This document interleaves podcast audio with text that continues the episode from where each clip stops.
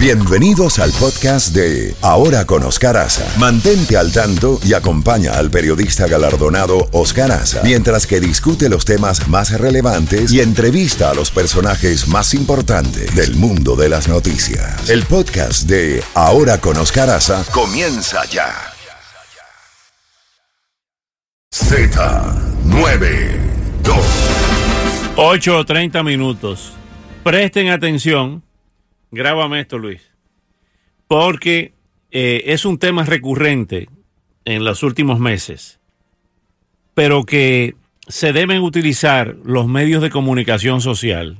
En este caso, este micrófono que me da la oportunidad esta empresa SBS de utilizar todas las mañanas. Para hablar de un tema que nos compete a todos. ¿Por qué digo esto?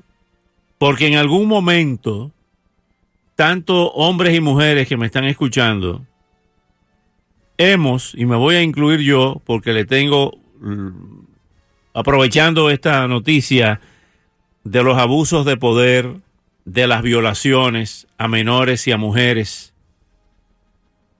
de lo que ha significado la monstruosidad, tanto en los negocios del entretenimiento, del espectáculo, como en la política, como en el sector laboral, cual que, sea la actividad que uno desarrolle, ha, ha existido el abuso. No solamente el abuso sexual, sino el abuso de ejercer el poder para torcer la voluntad de un ser humano y sacar provecho en base a la posición que ocupa una persona. Miren, vamos a comenzar con lo que es noticioso y después quiero comentar con ustedes una serie de experiencias y de reflexiones que a lo largo de nuestra vida hemos experimentado, para que ustedes vean hasta dónde puede llegar la maldad de hombres y mujeres cuando tienen poder. Y cómo puede ser un ser humano humillado, vejado, abusado por parte de otro u otra la demanda de Nueva York contra Harvey Weinstein revela muchas cosas. El fiscal asegura que la empresa del productor de Hollywood falló en proteger a sus empleados de un acoso sexual generalizado, la intimidación y la discriminación. Oigan ya por dónde va la cosa. A este hombre le han caído los palitos y que le caigan. Si es cierto, me refiero, no es que no sea cierto, si es ratificado, es lo correcto por una sentencia de un tribunal, de un juez o de un jurado. El Estado de Nueva York presentó ayer domingo una demanda judicial contra el ex productor de Hollywood, caído en desgracia Harvey Weinstein. Eso es lo que dice la nota. Su hermano, que también era otro sinvergüenza, y su empresa por fracasar durante años a la hora de proteger a sus empleados de acoso y agresiones sexuales. Desde octubre pasado, el antes todopoderoso productor de cine fue acusado de acoso, agresión sexual o violación por más de un centenar de mujeres a lo largo de 40 años. Los fiscales afirman que la demanda fue presentada este domingo ante la Corte Suprema del Condado de Nueva York por temor a que una inminente venta de la compañía al borde de la quiebra deje a las víctimas sin indemnización y a sus responsables sin castigo. La demanda contra el magnate, su hermano Robert y The Weinstein Company, que puede retrasar la venta de la empresa, asegura que ésta violó repetidamente la ley de Nueva York al fracasar en proteger a sus empleados de un acoso sexual generalizado. La intimidación y la discriminación, dijo el fiscal general del Estado, Eric Schneiderman, en un comunicado. Toda venta de The Weinstein Company debe garantizar que las víctimas sean compensadas, que se proteja a los empleados de aquí para adelante y que ni los responsables ni los que permitieron esto se enriquezcan injustamente. El abogado de Weinstein, eh, Ben Bradman, aseguró que la investigación demostrará que muchas de las acusaciones contra su cliente no son ciertas y advirtió que si el objetivo es eh, tomarlo como un chivo expiatorio, éste se defenderá vigorosamente. Si bien el comportamiento de Weinstein no careció de errores, ciertamente no hubo criminalidad y al final de la investigación quedará claro que Harvey Weinstein promovió a más mujeres y a posiciones ejecutivas clave que cualquier otro líder de la industria y que había cero discriminación en Miramax o TWC, sostuvo Braffman en un comunicado. Un grupo de inversionistas encabezado por María Contreras Sweet, una ex responsable del gobierno de Barack Obama, está en negociaciones avanzadas para comprar la empresa por unos 500 millones de dólares, un monto que incluye un fondo para compensar a las víctimas, según el sitio web Deadline, especializado en noticias de Hollywood. Pero el acoso sexual estremece al mundo.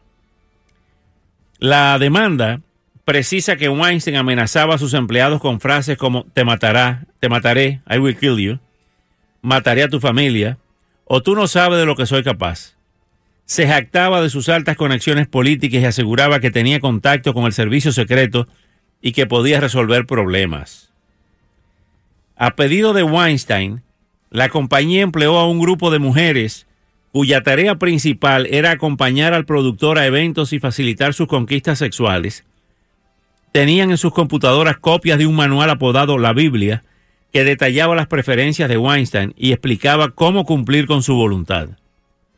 Otro grupo de empleados, casi todas mujeres, eran asistentes que debían mantener espacio en su agenda para actividades sexuales y dar varios pasos para aumentar su vida sexual contactando amigos de Harvey por teléfono o mensajes de texto a su pedido. El tercer grupo, también casi 100% femenino, de ejecutivos era asimismo obligado a facilitar las conquistas sexuales de Weinstein, según la acusación, aunque habían sido supuestamente contratados para ayudar a la empresa a producir películas y proyectos televisivos. Esto las humillaba y contribuía al ambiente laboral hostil, según las denuncias. Las empleadas mujeres de Weinstein son esencialmente usadas para facilitar sus conquistas sexuales de mujeres vulnerables que esperan que él les consiga trabajo, contó una de ellas. La fiscalía aseguró además que los choferes de Weinstein en Nueva York o Los Ángeles debían siempre llevar preservativos e inyecciones contra la disfunción eréctil para su jefe. Los fiscales dijeron que Weinstein, por ejemplo, dictó órdenes a un asistente tirado desnudo en su cama mientras la miraba lascivamente y en un coche puso la mano en su muslo y nalgas y se frotó contra ella sin su consentimiento. Pese a todo esto y a múltiples quejas de empleados, al Departamento de Recursos Humanos, la compañía nunca frenó estos comportamientos, les reprocha la acusación. Según la Fiscalía, el silencio se debe a que muchos empleados firmaron acuerdos con la empresa que les impiden hablar, una práctica bajo escrutinio tras la avalancha de denuncias de abusos sexuales desatada por el escándalo Weinstein. Desde luego, ahora agregamos nosotros, no puede haber ningún contrato que viole la ley. Y mucho menos un contrato que viole la constitución de los Estados Unidos. Uno de los artículos fundamentales es la libertad de expresión. La libertad que usted tiene de decir todo lo que usted cree o todo lo que usted piensa. No puede haber ningún contrato por encima de eso. Eso es un principio elemental del derecho. Cuando ustedes lo amenazan, y escúchenme los que están firmando contratos, no solamente en este giro de los medios de comunicación, sino en cualquier contrato, en cualquier eh, trabajo, cuando le digan, usted no puede hablar. No, yo no firmo ese contrato, porque nadie me puede coartar mi derecho a hablar. Entonces, ahí se da cuenta de que usted no es un bobo o una boba. No, que usted no puede, hay cosas absurdas, que usted no puede venir al trabajo con tacos altos. No, yo no firmo eso. Esto va contra mi derecho, contra mi privacidad. Entonces estos eh, canallas, porque no hay otro nombre, eh, abusaban de forma sistemática contra las personas. Y quería referirme, ampliando este comentario, a los casos específicos. Porque hay personas que han querido referirse generalizando, diciendo, no, pero hay mujeres que provocan, por ejemplo, Brigitte Bardot y Catherine Deneuve Después Catherine Deneuve tuvo que pedir excusa.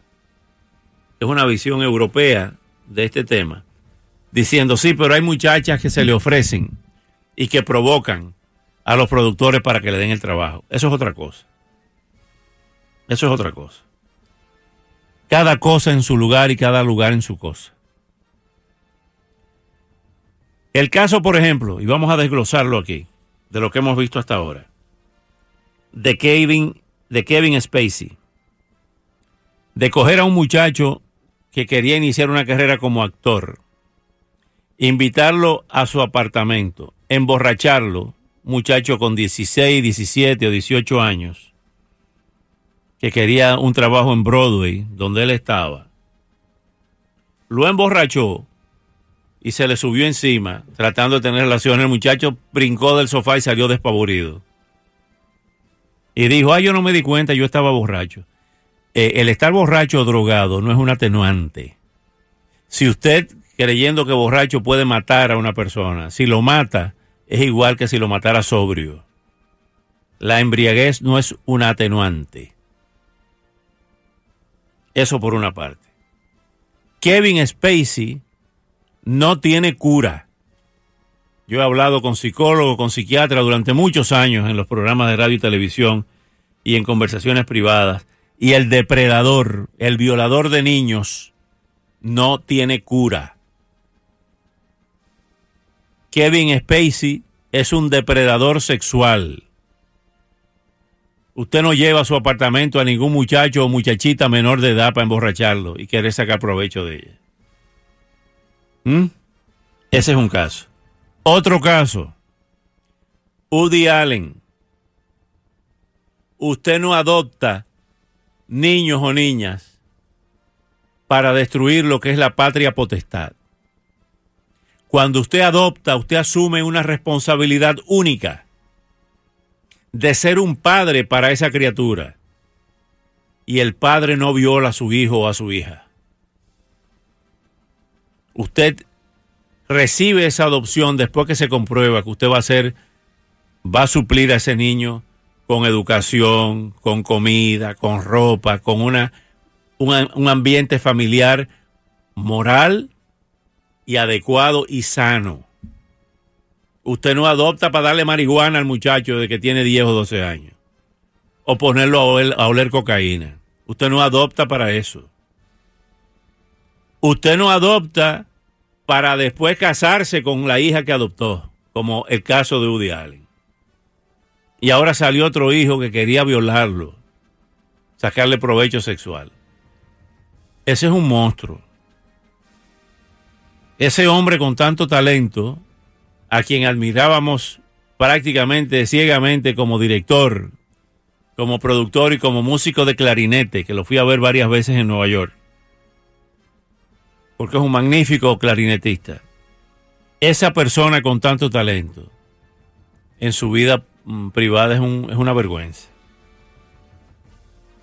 El otro caso, Roman Polanski el hecho de que la mujer a quien él violó cuando tenía 13 años, 13 años una niña, diga yo lo perdono, ya esa señora está casada, rehizo su vida, pero ese trauma no se le olvida.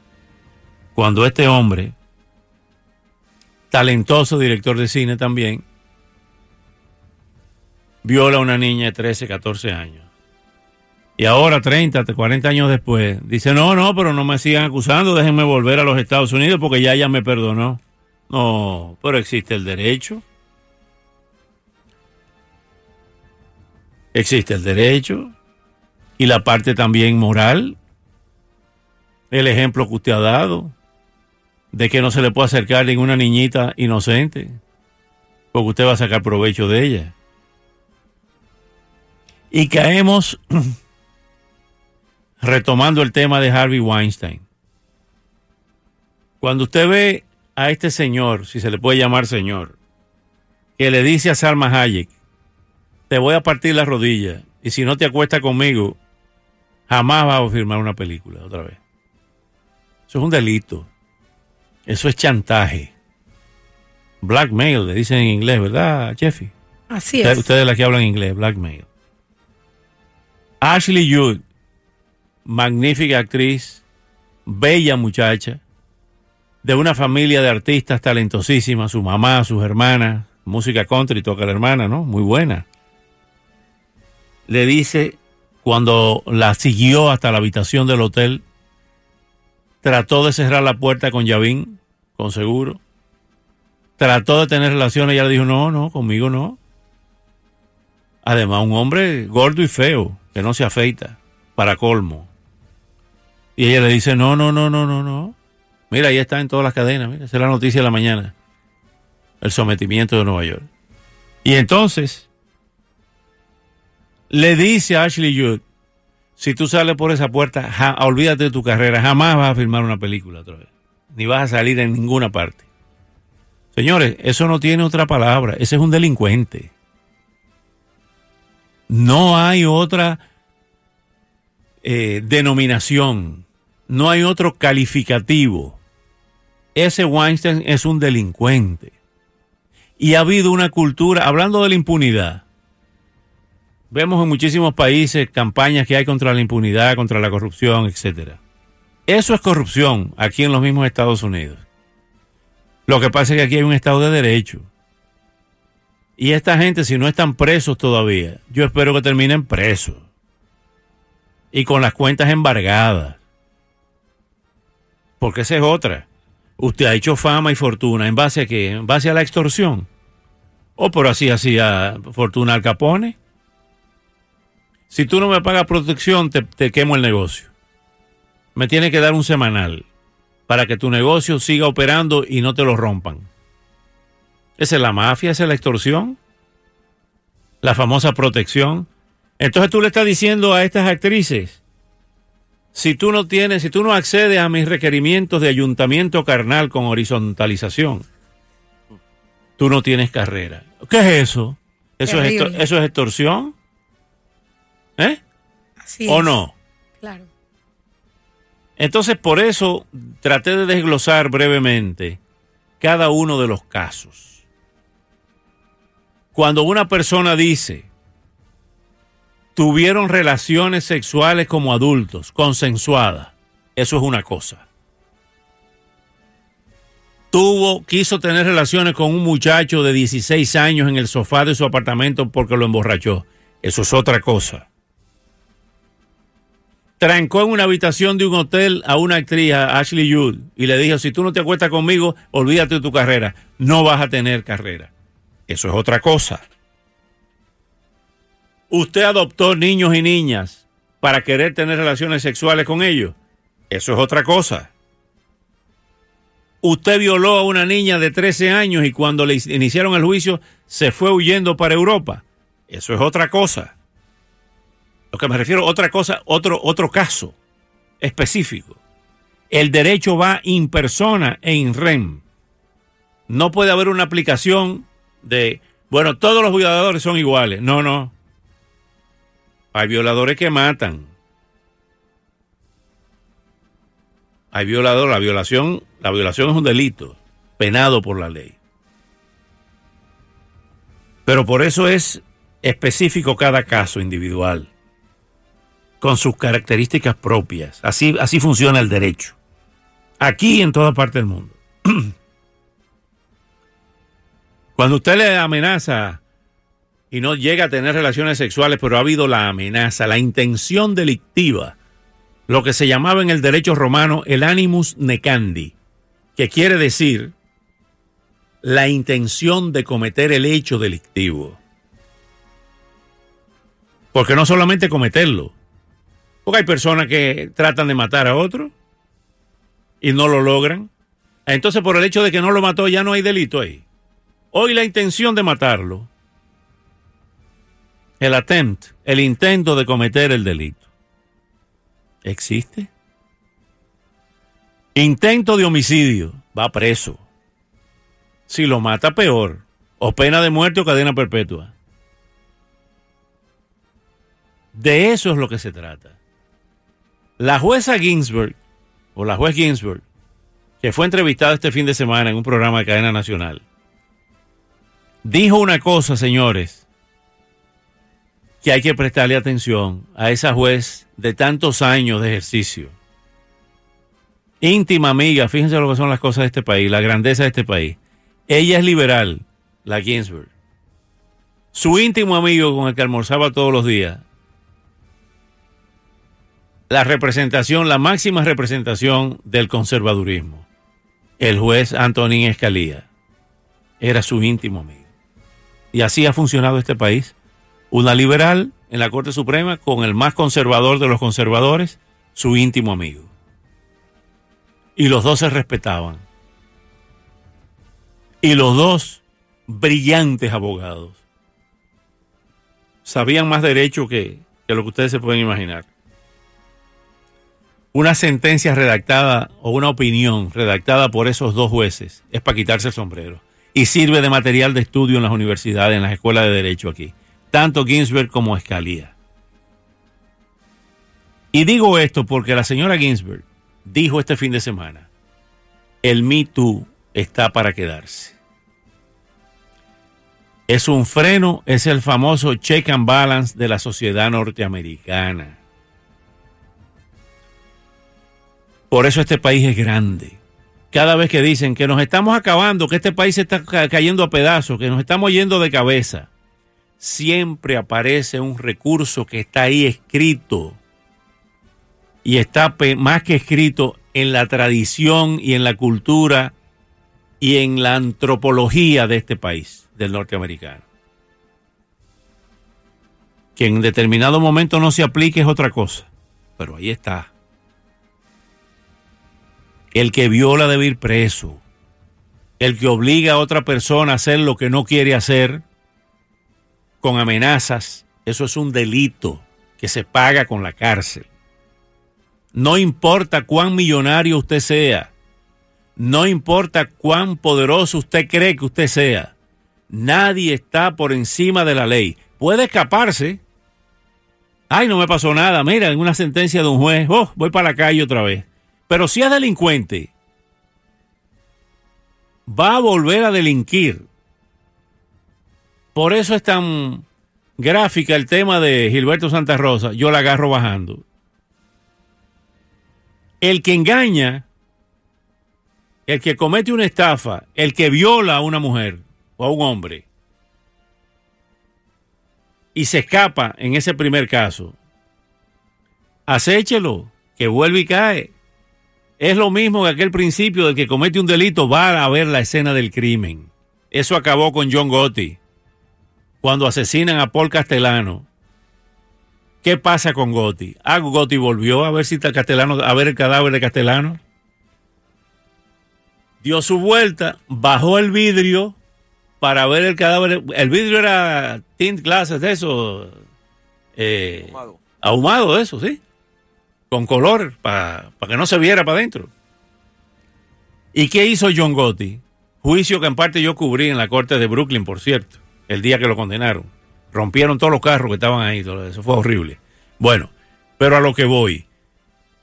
Sherlock Holmes, Sir Arthur Conan Doyle, utilizando la inferencia lógica del pensamiento deductivo, con su asistente Watson, su carnal, elemental amigo Watson, señalaba ese comportamiento del criminal, en este caso del asesino, vuelve al lugar del crimen para ver, para eh, ratificarse a sí mismo de que eso pasó.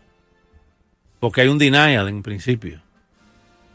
Hay muchas criminales que dicen, no, yo no cometí eso y se olvidan. Y para ellos, en su, en su, fuero interno, no cometieron el delito. Por eso agarran a Gotti. Y en este caso, si usted deja suelto a Harvey Weinstein, y al hermano. ¿Ustedes creen que él no va a seguir cometiendo eso?